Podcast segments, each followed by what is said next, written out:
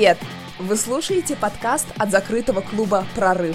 Это клуб для творческих людей, которые каждый день стремятся брать новые высоты. Меня зовут Анна Радченко, и я режиссер. Уже седьмой год я живу в Лондоне и веду инстаграм-блог для творческих людей, помогая людям в разных креативных профессиях совершать прорывы в творчестве и в карьере.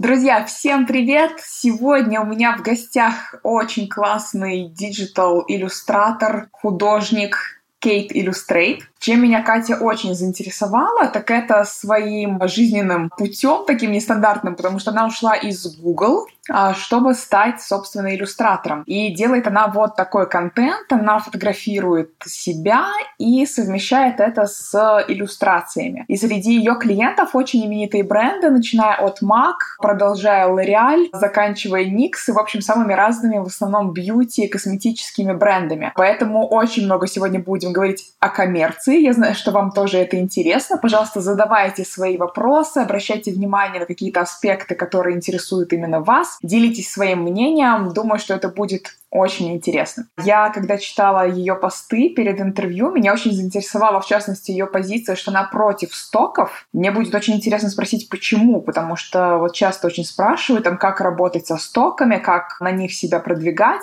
И в этом смысле очень интересна позиция Кати, и также мы с ней хотели обсудить вообще права, как с этим быть. Катя, привет! Привет! Привет! Класс! Спасибо, что ты к нам сегодня присоединилась. Рада с тобой заочно пока познакомиться. Но на самом деле у меня каждый раз Взаимно. в прямых эфирах такое ощущение, что мы где-то сидим и общаемся лицом к лицу. Это очень круто. Слушай, я знаю, что мы не очень хотели говорить про там личную историю, но мне кажется, для mm-hmm. начала все равно буквально пару слов будет полезно для контекста. Тем да, более у тебя конечно. в профиле написано «ушла из Google, чтобы заниматься любимым ну, делом». Да. Скажи пару слов, как это вообще произошло, как это оказалась там, где сейчас? У меня такой путь, как ты, собственно, и сказала, немножко интересный, нестандартный. Я начинала в свои, наверное, 16 лет примерно осознанно выбирать, чем я буду заниматься дальше. Ну, как осознанно. Все равно было влияние в любом случае семьи, родителей, окружения. Все поступали на экономистов, юристов. Тогда вообще, ага. мне кажется, вариантов, ну, по крайней мере, в моем городе даже я сама из Ишкаралы, и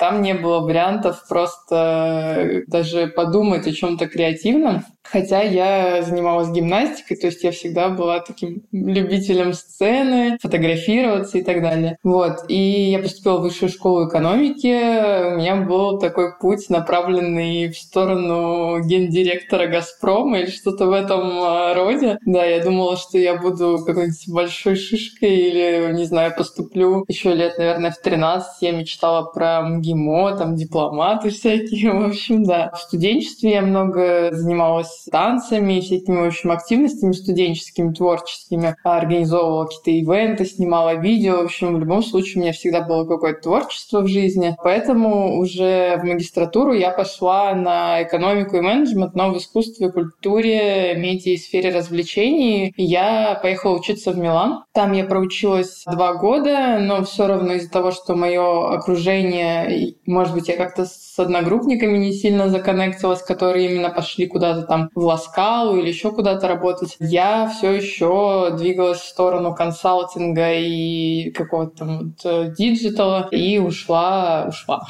Приехала работать в Google в Польшу, проработала там год, но уже поняла, что это не мое, где-то месяца через четыре и продумывала план вступления. Слушай, а скажи вкратце, как вообще ты на это решилась? Потому что, мне кажется, у многих наших слушателей есть вот эта дилемма, что есть какая-то работа, которая вроде бы и кормит, и, возможно, является более, знаешь, социально приемлемой в каком-то смысле, чем творческое mm-hmm. занятие. Mm-hmm. И очень сложно с этой иглы соскочить. Как, ты, как ты это вот с психологической точки зрения переживала? С одной стороны, мне всегда, у меня внутренне было ощущение, что я должна жить счастливую жизнь, то есть у меня не было вариантов делать то, что мне не нравится. Это было просто внутреннее ощущение и, наверное, воспитание. То есть мне мама всегда говорила, что нужно заниматься тем, что нравится. Не нравится, вот даже мне недавно задавали вопрос, у моей подруги дочка занимается гимнастикой, и вот в какой-то момент она там топнула ногой и говорит, что не хочет идти в зал. Что делать? Заставлять, не заставлять? Вот у меня родители всегда говорили, что ну окей, типа не хочешь, не иди. И потом я сама уже там через полгода возвращалась в зал, потому что мне самой хотелось, потому что мне кажется, из-под палки вообще в жизни ничего не нужно делать. Вот. И поэтому через 4 месяца в Google. Просто я начала быть все время грустная, плакать каждый вечер, просто потому что я не чувствовала, что я реализую свой... У тебя такой тоже грустный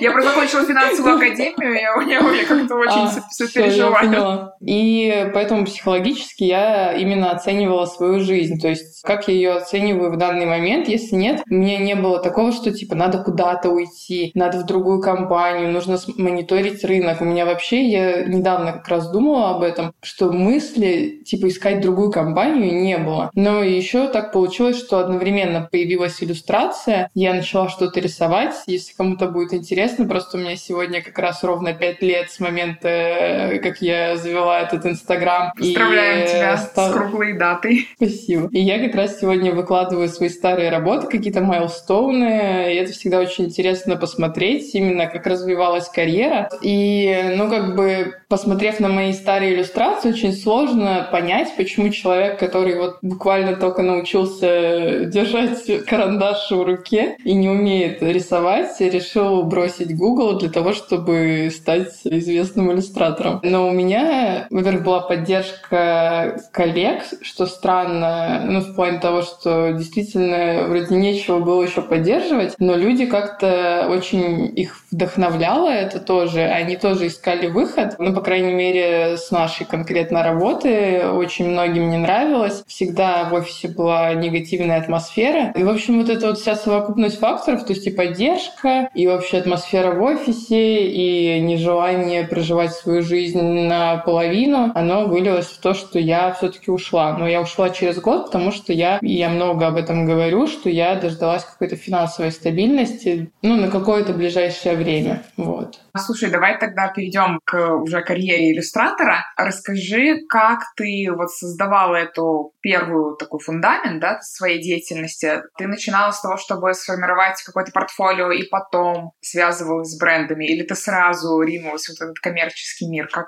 у тебя это было выстроено? И понимала ли ты вообще, то есть когда ты, когда ты начинала этим заниматься, ты вообще понимала, как рынок устроен, как монетизироваться, как это было? Вот это круто, что ты спросила. Я именно что первое сделала, я промониторила рынок. То есть, когда я нарисовала первую картинку, у меня даже мысли не было, что это можно монетизировать, что на этом можно как-то зарабатывать, потому что все еще в моем инфополе не было того, что есть какие-то творческие работы. Понятное дело, что кто-то снимает фильмы, но это где-то находится на другой планете, на Марсе, и там какие-то фотографии и так далее. И э, я именно села и стала смотреть Тогда было просто, на самом деле, понять рынок, потому что иллюстраторов было не так много. У меня была более узкая специфика. Я начинала именно с людей, и мне нравилась и до сих пор нравится мода, но тогда особенно, и это выливалось в творчество в том числе. И я просто посмотрела, что есть иллюстраторы, которые там делают иллюстрации, печатают их на чехлах, зарабатывают на этом. Кто-то работает с брендами, кто-то там еще что-то делает. И я выбрала для себя несколько направлений, в которых я бы хотела развиваться, и по ним начала бить, в кавычках. Какие это были направления, можешь сразу сказать?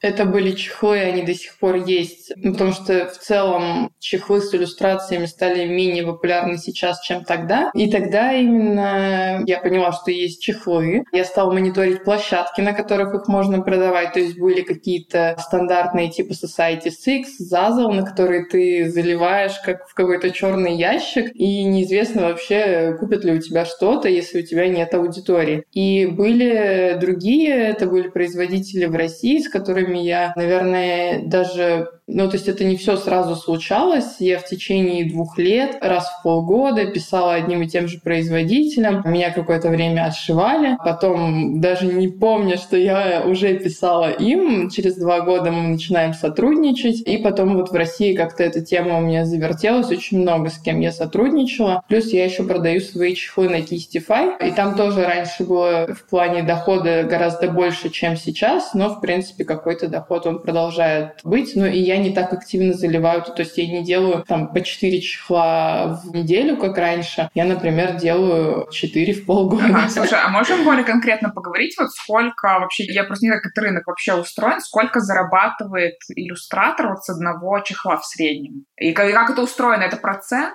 или это фикс какой-то? Как правило, это процент, но правила диктуют либо площадка, либо производитель, либо если ты такой супер молодец, то ты можешь прийти и сказать «хочу 25%. Вот. То есть со всеми индивидуальные условия могут быть, а могут быть какие-то стандартные. Наверное, в России рублей типа 200 с чехла и за рубежом типа долларов 5 тоже. Ну, то есть аналогичные примерно цены. Хотя там дороже стоит, но там, как правило, меньше процент. То есть нужно очень много чехлов, чтобы продавалось, чтобы это действительно был какой-то нормальный доход, да? Да, и я даже помню, я в какой-то момент типа их заливала, заливала, но у меня была уверенность, что они не будут продаваться. И буквально там в какой-то день я захожу и смотрю, что у меня, допустим, накапало там типа 300 долларов. Я такая, боже, они продаются. И оказалось, что просто Kistify добавлял их в какие-то подборки и на главную тоже какие-то вот, когда было модно макарунс, вот эти вот французские пироженки, печеньки. Я рисовала их, и вот, собственно, попала в тренд, и эти чехлы хорошо продавались. Потом у меня был чехол с девочкой такая, она в спортивном, ну, в общем, спортивной одежде, написано «Джаз дует». Я не буду тут останавливаться на теме того, что это торговая марка и все как такое. Как раз это тем... интересно обсудить в блоке про права. Да, но если хочешь сейчас, да, если не, хочешь, давай в контексте этого, это очень интересно, да, то есть как это, как это вообще?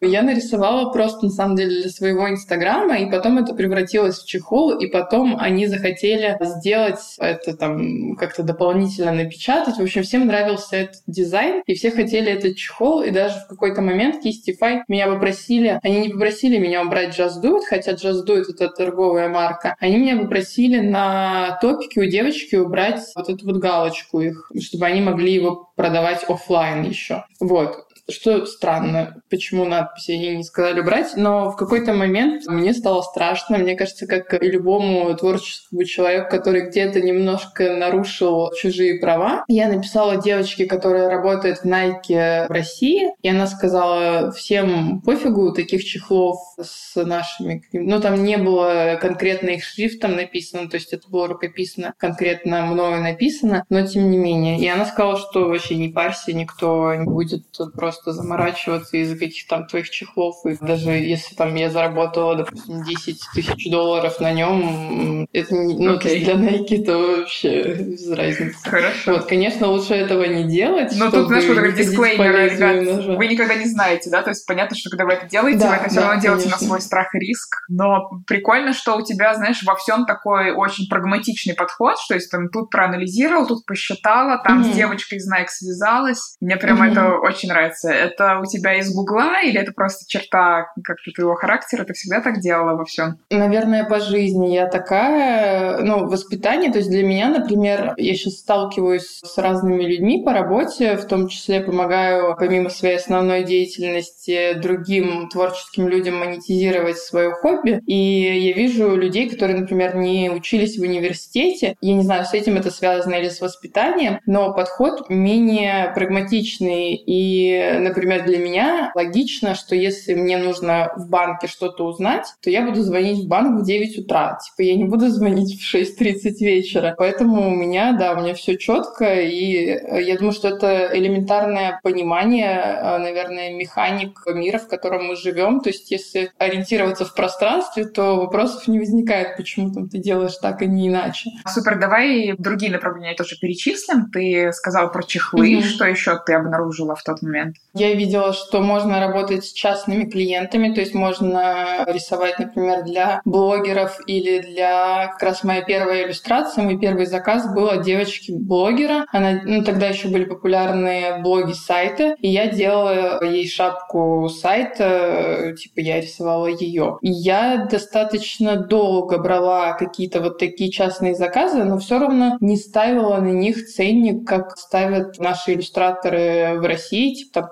3000 рублей, 5000 рублей. Мне кажется, это совсем как-то не то чтобы даже недооценивает труд, это вообще никак не оценивает труд, который мы делаем. И я брала что-то типа там 100 долларов, 150, 200, в зависимости от того, там, с какой страны человек приходил ко мне. То есть в Америке там чуть побольше. Ну, с Россией я на тот момент вообще не работала. Не знаю, как так вот переместился фокус немножко. Сначала у меня все было в Европе, потому что я и находилась в Европе, писала все на английском, а потом я больше стала заниматься нетворкингом в России, и поэтому у меня больше сейчас всего в России. Вот, а я опять ушла от вопроса.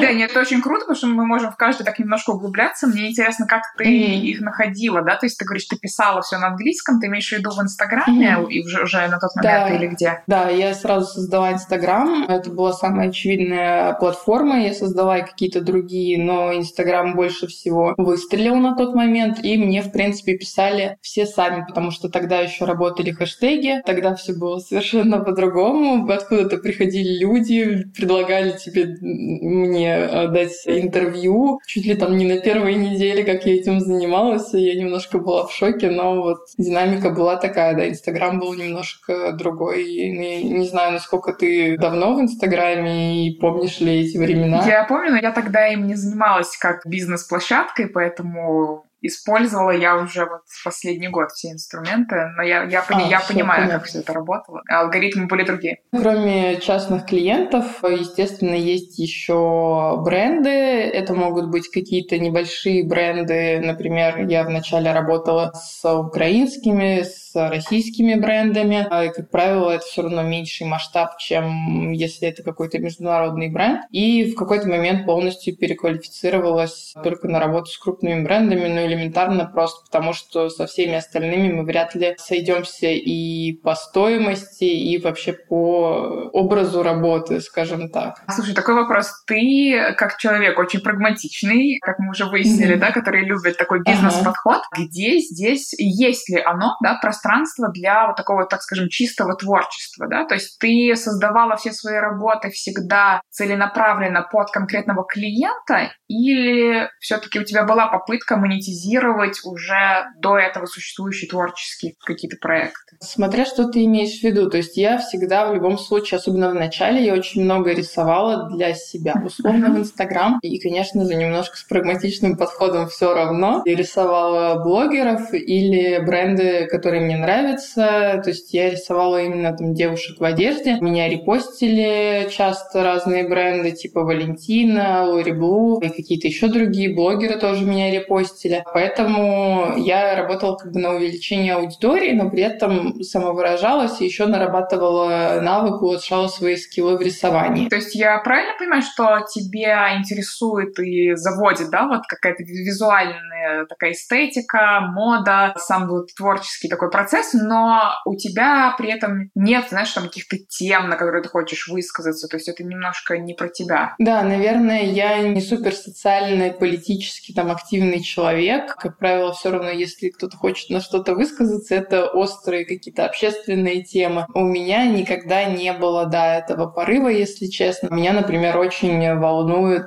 тема здоровья людей и здоровья там, нашего позвоночника, потому что мы все творческие, очень в странных позах работаем. Да, я видела, ты иллюстрируешь даже такие упражнения, да, какие-то? Да, да, я это делала. Потом у меня просто закончились упражнения, я перестала это делать. А я писала для пары изданий на эту тему, я вижу отклик, я вижу, как, ну, по крайней мере, там, я просто никогда не афишировала эту тему, я пять лет жила с головной болью, которая, например, каждый месяц длилась одну неделю, и это страшное ощущение, которое я забыла, потому что у меня последний год этого не было, потому что я нашла хорошего специалиста, и тут вот э, на прошлой неделе эта ситуация повторилась, и это совершенно два разных состояния, в котором ты в одном ты такой, так, идея такая, Такая, делаешь разную, в общем, движуху у тебя, а когда у тебя болит голова, такой, боже, как вообще доделать проект, все, лечь спать и вообще никогда больше не просыпаться, у тебя просто начинается депрессия. Это, конечно, не самое приятное. Это, наверное, одна из тем, на которые мне все еще хочется высказываться, потому что это очень важно. Все ходят и думают, что у них все хорошо. На самом деле в какой-то момент без профилактики происходит ухудшение. И я бы хотела на какой-то большой конференции на эту тему высказаться. То есть я высказываюсь словом, то есть мне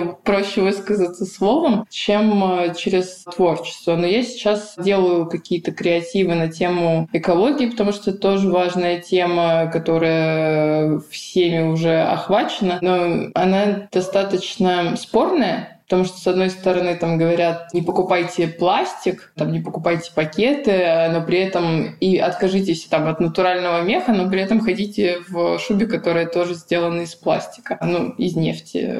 Вот. Поэтому я пока не определилась, что я думаю по этому поводу, но я точно знаю, что каждый должен заботиться об окружающем себя пространстве, убирать за собой и так далее. Ну, особенно там в каких-то, там, типа в лесу, еще где-то. Вот. И делать делаю креатив на эту тему сейчас. Но мне кажется, это крутая позиция, потому что в любом случае ты собираешь вокруг себя аудиторию, и дальше ничто не мешает тебе, да, как-то высказываться да. любыми да. способами. Давай поподробнее поговорим про работу с брендами, потому что, думаю, это очень всем э, интересно. Давай, может быть, начнем с какой-то твоей первой коллаборации, как это было, как ты на них вышла, может, про всю цепочку рассказать и посоветовать что-то, да, с кем вообще связываться, как их искать, кому писать, вот все, все детали было бы интересно интересно. Совсем первое-первое, мне кажется, это было очень давно и, возможно, ну, не отражает реального процесса и моей позиции по поводу вообще работы с брендами сейчас. Поэтому я бы, наверное, начала точку отсчета с моей работы первой для L'Oréal Париж. Я сделала для них дизайн коробки и там еще какого-то мерча. Это был блокнот, открытка, что-то в этом духе. Я вышла на них сама сама, что происходит очень часто в моей практике. Я вышла на девушку, и на самом деле там есть у них L'Oréal Париж мейкап, а есть еще типа волосы, там всякие спреи, уход. И я хотела работать с брендом колориста, с которым я уже сотрудничаю два года и являюсь их амбассадором. И мы начали уже работать, то есть мы вышли к ним с предложением, они сказали, какие у них условия по амбассадорству. Мы такие типа, ок, давайте работать. А можешь для наших слушателей, извини, что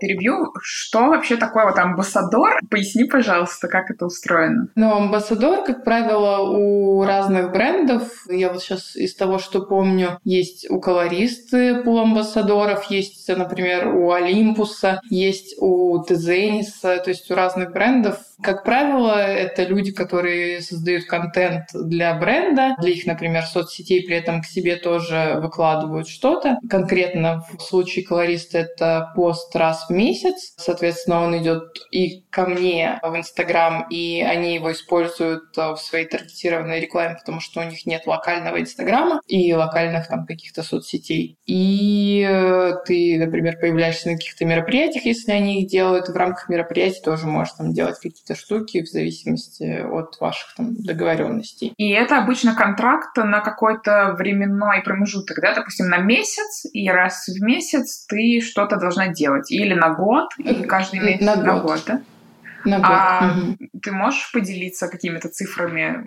Я не знаю, если там ты что-то подписывала не разглашение, то хотя бы примерно. Ну, вообще зависит от твоей аудитории, поскольку ты амбассадор больше, потому что у тебя есть определенная аудитория, и ты выкладываешь к себе. Ну, не знаю, то есть в зависимости от аудитории это может там быть от 10 тысяч рублей, например, в месяц до 100 и более, вот как-то так. Чем больше аудитории, соответственно, тем выше сумма, правильно? Да, да. Угу. Давайте продолжим про вот в целом сотрудничество. Поняли, что такое амбассадорство и как оно примерно устроено.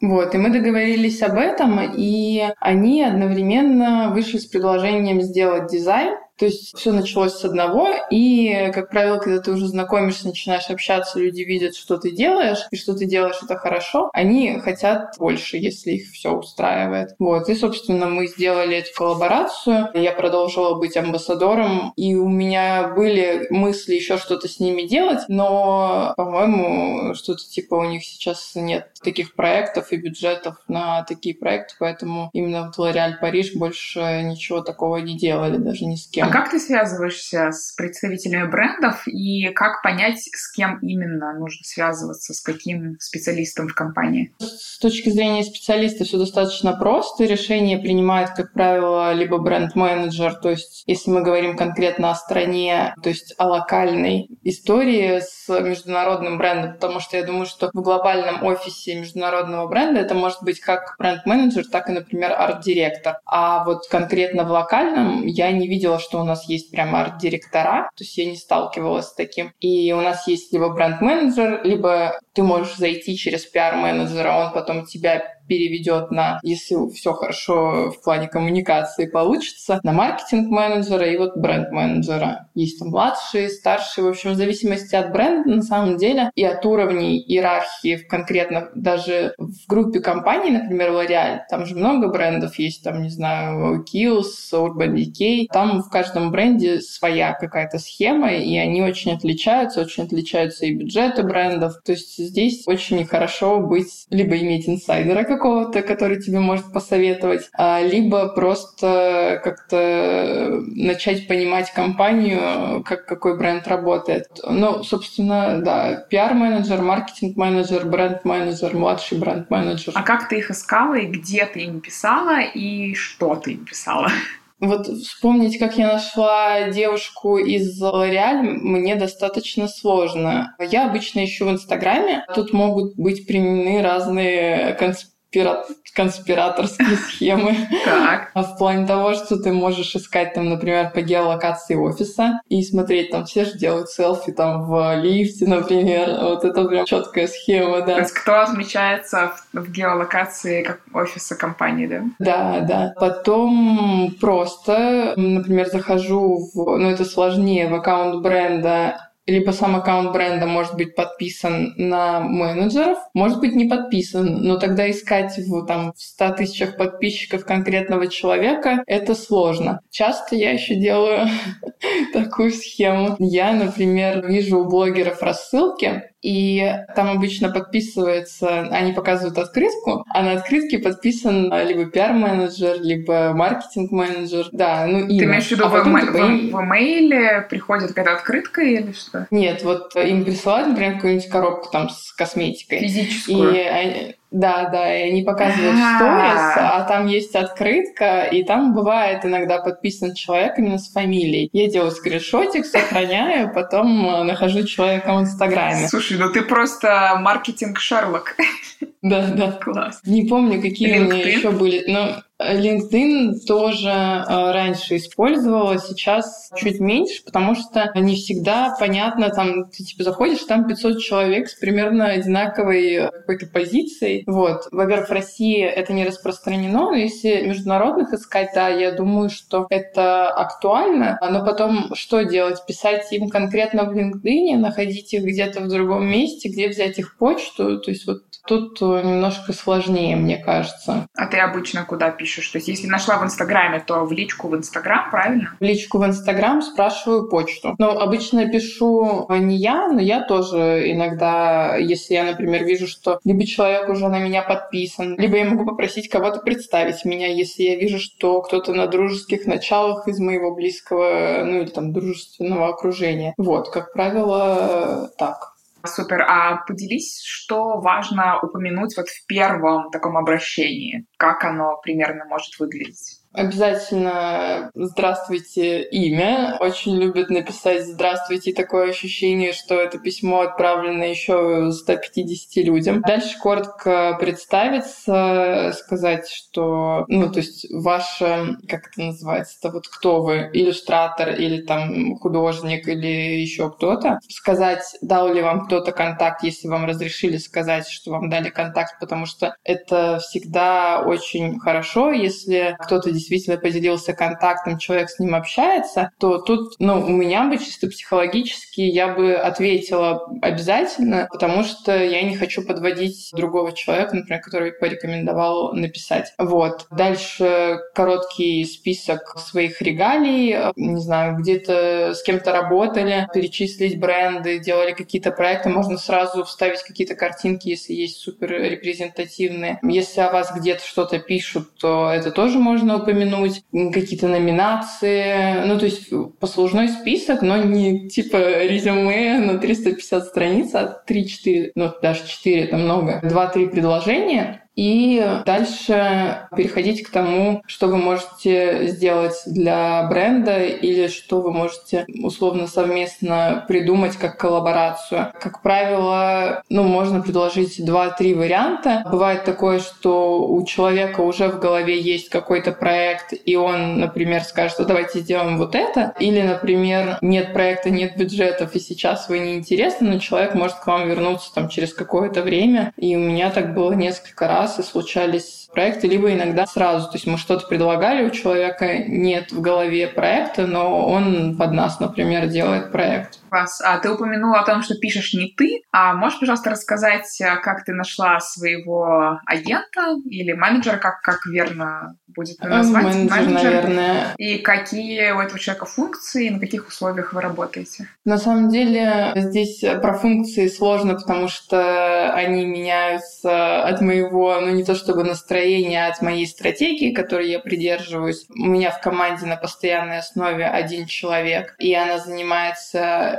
в разное время, в разных пропорциях. Я просто назову сразу тогда все возможные э, обязанности. Она занимается поиском клиентов, контактов и, соответственно, написанием предложений им, обработкой входящих запросов, расчетом там, стоимости проекта. Очень важно обозначить, на каких условиях ты работаешь, продаешь ты права полностью или не продаешь права. И если ты продаешь права не полностью, а частично, очень важно прямо все-все-все, что ты, что нужно этому клиенту выяснить и еще 350 раз сказать, чтобы потом не оказалось, что на этапе подписания договора вы типа договорились об одном, или ты думал, что вы договорились об одном, а в договоре вы в итоге э, к чему-то другому придете. Поэтому она занимается тем, чтобы проконтролировать, что все условия договора заранее выяснены, и тогда уже рассчитывает цену. Сопровождает, собственно, клиента на всем времени проекта, если что-то необходимо, помимо там, общения со мной по креативу. И сейчас она начала заниматься прессой, собственно, мониторингом подкастов различных, выходами в СМИ. И вот бывает такое, что, например, у меня есть большая загруженность, и мне сейчас больше там клиентов не надо, их не надо искать, соответственно, она переключается там на пиар. Если нужно искать клиентов, ищет клиентов, вот все зависит от потребности, да, и конкретной стратегии. Но хочу сказать важный момент. Я за последнее время поняла, что ну, в любом случае, вот какой бы классный менеджер не был, какой бы агент не был, зависит, конечно, от, наверное, все таки страны. Возможно, я так понимаю, что у тебя, например, есть агент в Лондоне, да, и, возможно, там какая-то другая история. Но здесь вот в моем случае и в случае, я думаю, многих художников, иллюстраторов, поскольку у нас не развит именно я не видела, если честно, особо... Ну, то есть есть иллюстраторские агентства, в котором 1500 иллюстраторов, и клиент приходит, и запрос какой-то делает, и э, агентство подбирает нужного иллюстратора, но нет того, который взял бы там двух-трех каких-то арт-людей и двигал бы их. Ну, то есть это своеобразное продюсирование уже. И когда ты берешь человека и команду, и он все равно там занимается твоим продюсированием, э, и так далее, как бы ты ни хотел, но лучше, чем ты сам, этого не сделаешь. То есть есть какие-то вещи, которые ты можешь делегировать, но по факту, пока ты свою жопу не поднимешь и не начнешь, например, вот сейчас я конкретно в какой-то момент просто психанула и написала там за один вечер, день, вечер, где-то пяти, может быть, семи людям, которые на меня подписаны, с которыми мы как-то там косвенно пересекались. Они были, например, как сказать, над теми людьми, с которыми которыми я делала проект, то есть супервайзерами условно. То есть, например, я делала с младшим бренд-менеджером, а утверждал все там старший бренд-менеджер. И я написала этим людям, потому что они уже куда-то перешли в другие компании, и сказала, что типа, эй, я хочу с вами работать, давайте, если будет проект. Ну, как минимум, я высказала свой интерес. И сейчас я работаю над проектом, который родился именно благодаря тому, что я просто взяла и написала, типа, а вы вот в этот бренд перешли, а он мне очень нравится, давайте работать. И мы работаем. В тему агентства, слушай, во-первых, я полностью с тобой согласна, ребята, вот все, кто нас слушает, это настолько важно, то, что вот Катя сейчас сказала, потому что по себе тоже могу сказать, я очень сильно впадала вот в эту иллюзию, что вот сейчас я подпишусь э, с агентством хорошим, и все, моя жизнь никогда не будет прежней, все мои проблемы решатся. И, ребят, это ни хрена не так. Вот это очень важно, то, что Катя сейчас сказала, просто поверьте на слово. Это здорово услышать на самом деле от тебя, потому что когда ты смотришь вот на фотографов, например, или там на тех же режиссеров, режиссеров, продюсеров, без разницы, за границей, тебе кажется, что вот у них есть агент, и он вот все за них делает. И там вот как у звезд, я имею в виду там у певцов, продюсеры реально делают все за них, но вряд ли там, не знаю, какой-то, не знаю, Биля, ну, может быть, Биля лишь как раз делает все сама. Но какая-то известная там певица ходит по и там стучится в разные двери. Мне сколько... У меня просто подруга работает в шоу-бизнесе, она говорит, что тебе, типа, нужен вот такой вот человек, типа, который вот уже профессионал. Да вот нифига, вот неправда. И вот пока я сам не пойдешь, не постучишься в 350 дверей, не э, поднимешь все свои связи, которые у тебя есть, а может быть у тебя там друг учился, там работает в Гуччи или там работает где-то, у него есть друг в Гуччи, вот ничего не произойдет. Пока это еще очень крутая вещь с точки зрения психологии, потому что когда ты это делаешь, ты, во-первых, мысленно создаешь некое намерение, а во-вторых, ты просто своими активными действиями получаешь хоть какой-то результат, и у тебя уже настрой на получение результата, то есть его будет гораздо больше. Ты знаешь, еще в эту тему, просто мне кажется, важный такой вопрос, я просто поднимала эту тему со своим агентством как раз, потому что у меня был момент такой фрустрации, что такая, а, ребята, где мои 10 тысяч клиентов в месяц, что происходит? И у нас был очень хороший разговор, где они мне объяснили, говорят, ты понимаешь, ты должна сама обязательно связываться там с музыкантами, с арт-директорами, да? Почему? Потому потому что то, что они делают, это разговор, так скажем, M2M, management to management, да, то есть они как агентство разговаривают тоже с менеджерами, да, то есть э, они делают презентации, конечно, они очень много всего делают, но я могу провести разговор, то, что называется A to A, artist to artist, да, то есть я могу именно с точки зрения творчества, какой-то страсти своей заинтересованности разговаривать тоже на, на одном уровне с творческим специалистом в компании или непосредственно с каким-то другим творцом, с музыкантом там, или с э, fashion дизайнером, потому что ты как бы с ними на одном уровне, а их менеджер на одном уровне с твоим агентом. И вот здесь вот эта иерархия, она тоже очень важна. Поэтому не, упус не упускайте эти возможности. Прям классно, что мы это затронули. Слушай, еще про бренды Сталкивалась ли ты с ситуацией, что они предполагают, что что-то должны получить бесплатно? Потому что, мне кажется, у начинающих ребят вот они часто попадают вот в такой водоворот, какую-то ловушку зацикленности, да, что они что-то начинают делать типа бесплатно, или мое любимое «Мы вас отметим в Инстаграм», о май гад. Во-первых, что ты об этом думаешь, стоит ли на это вообще хоть раз в жизни соглашаться. И если нет, или потом надо из этого как-то выходить в любом случае, то как вот эти условия обсуждать? И вот там был хороший хороший вопрос. Это сразу в первом письме нужно как-то озвучивать, что это будет там стоить сколько-то денег, или вот как с этим быть? Сложный вопрос. По порядку. Делать что-то когда-либо а, бесплатно, наверное, можно. Надо, наверное, оценить все-таки свой скилл, потому что ты начинаешь, и ты уже офигенный просто, там у тебя талант, и ты рисуешь лучше, чем Ван Гог, это одна история. Другая история — это когда ты начинаешь, и ты реально начинаешь, и ты ничего не умеешь. Это мой случай. И для меня, естественно, вначале было вообще каким-то божьим даром условно, что там кто-то со мной соглашался работать, и кто-то вообще сам приходил и был заинтересован в моих работах. И, конечно, конечно же, срабатывает некий, это называется, оказывается, синдром самозванца, когда ты думаешь, что, типа, твоя работа ничего не стоит. Ну, что я там, типа, рисую просто? С одной стороны. Можно, конечно же, сразу называть какие-то цены.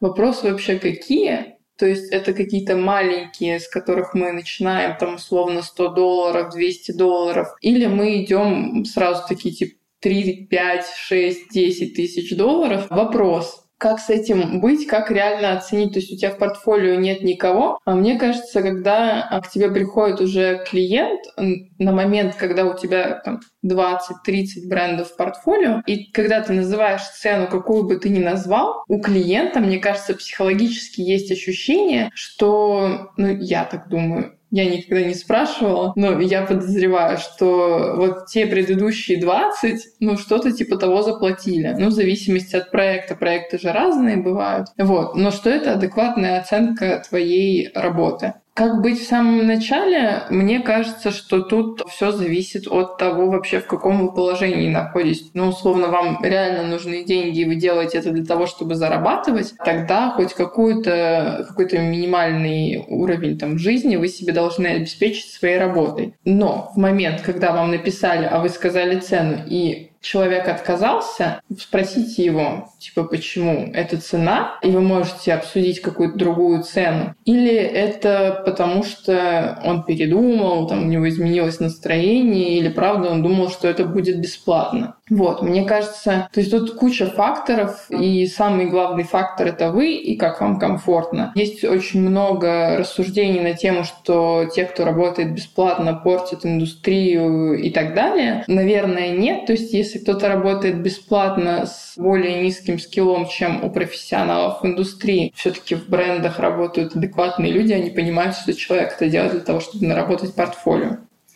Ну да, слушай, это, конечно, абсолютно неоднозначная тема, наверное, тут э, можно бесконечно там, об этом говорить, но я думаю, что... Ну вот это, знаешь, такой интересный психологический момент, вот ты упомянул, что если вот тебе реально нужны деньги, вот то тогда там, да, конечно, там ставь хотя бы какую-то цену. А не считаешь ли ты, что таким образом люди у которых реально есть настоящая вот финансовая там, мотивация, им реально надо, там, не знаю, детей кормить, условно говоря. Они по факту намного быстрее разовьются коммерчески, чем ребята, у кого, ну, не знаю, там, родителям помогают или там жена, муж, не знаю, там кто угодно, и как бы им вроде и не надо зарабатывать. Как ты думаешь? Палка о двух концах на самом деле, потому что может быть такое, что я сделала 30 проектов бесплатно, а на 31-м, если, конечно, в индустрии и в сфере не ходит слушок о том, что я работаю всегда бесплатно, ну, допустим, хорошо, не 30, ну, там 10 проектов я сделала бесплатно, а потом топнула ногой и такая, типа, вот было бесплатно, а теперь 100 тысяч. И, допустим, рынок с этим согласился согласился. То есть ты наработал какое-то портфолио, и э, не надо рассказывать, как вы всем подряд, что ты там да. вот это я делал без, важные, бесплатно. Важное замечание, кстати. Да, то есть, ну, как бы,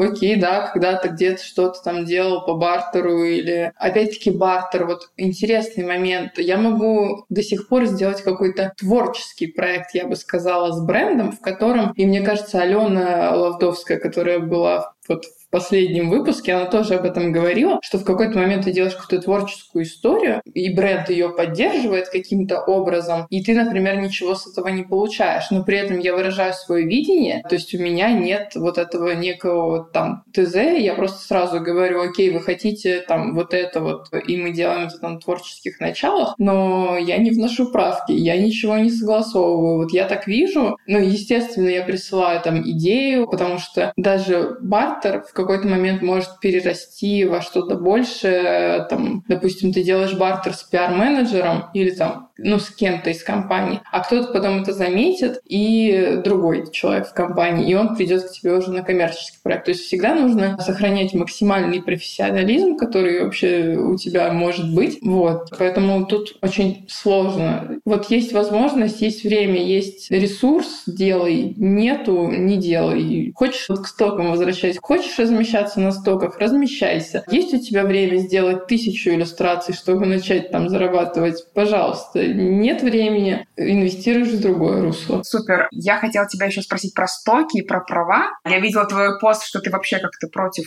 стоков. Можешь, пожалуйста, пояснить свою позицию? Ну, я против стоков конкретно для себя и для людей, которые, наверное, придерживаются примерной стратегии, я именно работе, желание работать с крупными брендами. То есть, допустим, я нарисовала там какие-то иллюстрации и выложила их на стоке, и там, например, лицензия стоит 20 долларов. Не знаю, во сколько раз больше. Почему бренду приходить ко мне, если он мои же иллюстрации может взять на сток? Понятное дело, что разработка концепта под конкретный бренд, но мне кажется, все-таки есть еще история про выстраивание своего бренда. И вот стоки, на мой взгляд, размывают вот это вот какое-то позиционирование. Ты либо работаешь так, либо так. Либо ты работаешь на стоках, делаешь что-то совершенно другое, чем ты делаешь для брендов и для клиентов, и тогда это имеет место быть. Ты просто делаешь совершенно другое, нигде не афишируешь, что это делаешь ты.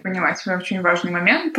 И еще про права не интересно, да, что ты имел в виду. То есть, когда ты используешь что-то в своих работах, как ты регулируешь вообще вопрос с правами? И в отношении клиентов, какие у тебя есть варианты, какая-то, может быть, разница в деньгах, если готовы поделиться. Они обычно приобретают права на какой-то срок или выкупают полностью. Да, полностью, как правило, никто не выкупает, потому что ты всегда, ну, я всегда объясняю, что проще купить лицензию. Не знаю, это сложный тоже вопрос. Вот просто мне было странно, что Алена сказала, что в России никто не понимает тему с правами, и типа тебе дают 500 евро, и типа я забираю все. Это неправда. И так не нужно делать, потому что это как раз вот этот тот момент, который точно извращает сферу индустрии нашу, когда ты готов отдать все за 500 евро. На мой взгляд, это какой-то прям дикий трэш, когда ты не озвучиваешь клиенту, что есть твоя интеллектуальная собственность, которая включает в себя набор прав, и ты имеешь право эту собственность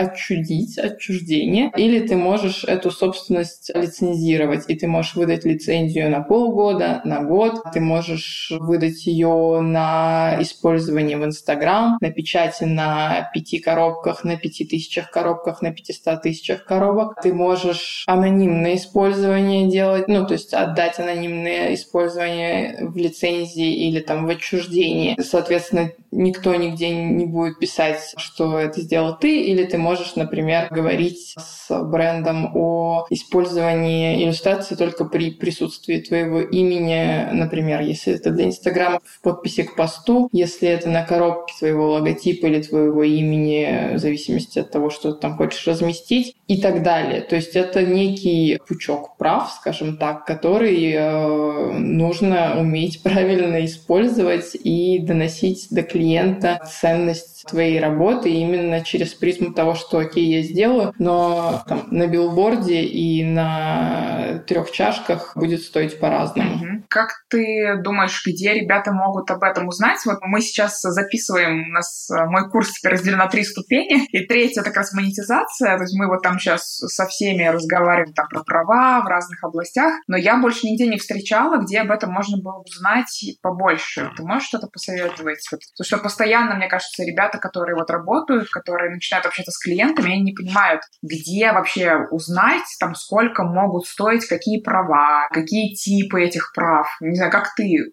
самообразованием занималась в этой сфере? Или это только с опытом? Так, ну вообще тут несколько моментов. Есть, во-первых, Гражданский кодекс Российской Федерации, раздел «Авторское право».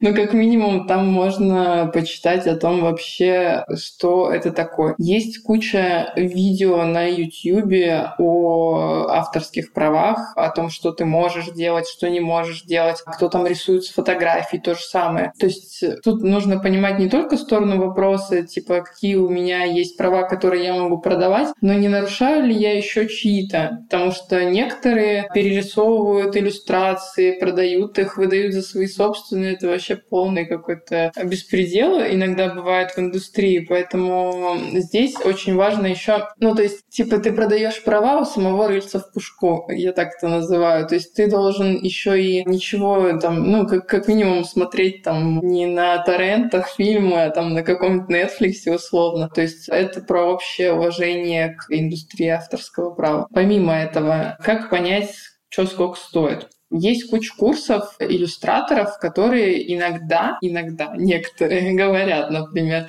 вот они там показывают пример, как у них была какая-то коммуникация с каким-то клиентом, и говорят, вот там я вас, для вас сделаю там это там за 500 долларов, это за полторы тысячи, там, а это за две тысячи. Вот. И, честно, я исхожу от, э, ну, то есть у меня свои, мне кажется, личные расценки, я никогда не мониторила рынок в плане того, что я не знаю, кто реально еще так заморачивается в плане договоров, потому что мне всегда агентство или... Ну, то есть у меня очень долго происходит согласование договора, как правило, потому что я очень дотошная, у меня есть юрист, и мы обязательно все договоренности прописываем. Есть те, которые подписывают просто не глядя, и, на мой взгляд, это тоже странно. Но в целом я исхожу из своих каких-то личных ощущений, сколько стоит моя работа и сколько стоит права. Я знаю, что есть там, кто берет, конечно же, в индустрии миллионы за проекты, есть те, кто берут там 50 тысяч, и есть те, кто там посередине условно. Вот. А, и тут тоже нужно понять, я хочу делать, например, 5 проектов в месяц за 50 тысяч, или я хочу один за 250. Это тоже разные и ощущения, и стратегии. Помимо прав, конечно же, в стоимости тоже очень много всего нужно учитывать, типа как срочно, потом, не знаю, опять-таки, сколько ты понимаешь, будет много правок или немного правок. Это вообще на этапе просто общения с клиентом можно прочувствовать. Потом, что еще? Вот из какой страны клиент? Я недавно написала статью на эту тему, сколько стоит иллюстрации, и она актуальна для абсолютно всех. Еще где-то находила, по-моему, на Skillshare именно курсы по поводу стоимости, и они отсылают на разные ресурсы англоязычные, где как раз примерно описывается механика, но никто не говорит, сколько стоит. Вот в этом есть некая проблема, потому что ты все равно под каждого клиента стараешься тоже примерно оценить, скажем так, покупательную способность, что ли, бренда. И поэтому я не скажу, что прям совсем пальцем в небо каждый раз оценка проекта, но есть примерно там уже обкатанная стоимость на аналогичных проектах, но если кто-то придет с чем-то новым, придется думать. Вот так вот. Как можно защитить себя, чтобы не использовали дольше? Ну, то есть понятно, что заключается договор, да, наверное, вопрос в том, как бы можно ли как-то проконтролировать, что этот договор вообще соблюдается, как с этим в России, например. Лучше работать просто с уважающими себя компаниями, которые не будут, ну, Вообще, у меня была история, вот просто сейчас вспомнила, что я делала дизайн в этом году и в прошлом году, то есть как бы тоже сезонная история. И там что-то не срасталось по дизайну в этом году, и мне сказали, типа, нам придется выйти с прошлогодним дизайном. И как бы я такая, стоп. А там новый менеджер, и он не в курсе, то есть он решил не читать договор. А то, что эта история, ну, то есть эта лицензия была на год, это уже, ну, то есть тебе нужно проговорить есть, если ты вдруг увидишь что-то такое, ты просто пишешь официальный запрос и стараешься урегулировать мирным путем. Окей, использовали твои иллюстрации, и ты говоришь, что у нас было там, например, 100 тысяч э, рублей в прошлом году, вы использовали их на тех же условиях в этом году, у нас была лицензия на полгода, пожалуйста, э, давайте подпишем доп. соглашение, я не против, вы мне выплатите мой гонорар. Если, ну, у меня такого не было, но это вот как бы я реагировала в такой ситуации. Если там бренд не выходит на связь или что-то еще, тогда официальное, наверное, уже должно быть обращение непосредственно отправленное по почте с уведомлением о получении и ну, типа претензии да, на которую по закону там бренд, представитель обязаны ответить в течение энного количества дней. Я точно не знаю, скольки. Это надо смотреть. И если нет, то обращение в суд, если вы считаете, что игра стоит свеч. В начале творческого пути лучше сразу пытаться писать раскрученным брендом, или ты рекомендуешь сначала как-то натренироваться, видимо, на более мелких, прокачаться и уже потом выходить на крутых чуваков? Зависит от того, ну, то есть у даже крутых чуваков есть и проекты попроще, то есть они могут делать какую-то глобальную историю там в большом тираже и при этом параллельно делать еще какую-то историю. Или делать, например, проект с несколькими креаторами, кто-то покрупнее кто-то поменьше. И здесь, мне кажется, все зависит от своего желания, готовы работать. Тут я вижу просто комментарии пишут, что сталкивались с тем, что люди не любят договоры. Но вообще договоры сложно любить в плане того, что их надо читать и все такое, подписывать, отправлять. Вот, но я не получаю особого удовольствия от чтения и правок договора, но при этом мне кажется, что проще работать с крупными брендами. Но с другой стороны, вот я, допустим, я бизнесовый человек, да, я работала в крупных крупная компания, я понимаю механики, я там делаю презентации какие-то, на каждое действие там презентация, еще что-то. А человек, например, ну совсем еще там может э, где-то начать психовать, писать какие-то сообщения грубые условно бренду. И здесь, конечно же, важно, чтобы человек это делал, наверное, на, на каком-то уровне, ну, мне так кажется, чтобы наработать какой-то стиль общения и так далее, если вы совсем прямо вот плаваете в коммуникации коммуникации и в понимании, как все работает и устроено в мире. Вот тут такой любопытный вопрос в плане ценообразования. А нужно ли узнавать стоимость продукции в этой коробочке, для которой ты делаешь иллюстрацию? Это вообще имеет значение? Сколько стоит их продукция? Вообще без разницы. Нет, честно, без разницы. Потому что ты вот сказала, что типа я черри, масс-маркет, я типа еще не Шанель. Но у Шанель может, если быть честно, меньше денег на проект, чем у черри. Вот это правда. И обороты, и э, бюджеты на какие-то... Ну, то есть он же как бы есть бюджет, и он распределяется. Он распределяется сверху по странам. Он распределяется по конкретным активностям. И, возможно, там, условно, для Dior будут важны какие-то клиентские истории, и он будет организовывать там супер фуршеты и еще что-то, и вкладываться в это. А, например, ну, там, условно, может быть, на лимитированную упаковку мы не берем в расчет, но какие-то штуки там для соцсетей или еще что-то, здесь будет меньше бюджет. Ну, то есть все может быть по-разному абсолютно. Давай последний вопрос. Вот видишь, это как раз, мне кажется, говорит о том, что действительно в целом люди не очень знают все-таки правда про права. Вот почему дизайн действует на время и почему за это нужно платить. Это как такое философское обобщение вообще в конце про, про важность да, всего этого дела. Я скажу так. Мы однажды собрались на паблик ток по авторскому праву. У нас было человек, это было, собственно, где я живу, в Нижнем Новгороде. У нас было человек 8. Там была я, мой юрист, и еще фотографы, стилисты, и кто-то там из журналов, что-то такое. Очень много мы разговаривали про то, что как плохо вот там украли фотографию, а вот мою там фотографию напечатали там в Перми на билборде. И вот как бы вот такой негатив, негатив, негатив, типа авторское право, это плохо, все там все нарушают, как ужасно. А я смотрю на авторское право с совершенно другой точки зрения, как а, opportunity, как возможность для развития. Если вы будете всегда отчуждать права, то у вас по факту возможность роста цены ограничена. Она практически отсутствует. Она возможна только с ростом вашей известности. Если вы станете, не знаю, там каким-то покрасным лампасом или что-то в этом духе и будете делать проекты там за 10 лямов. И при этом я думаю, что Покрас очень хорошо понимает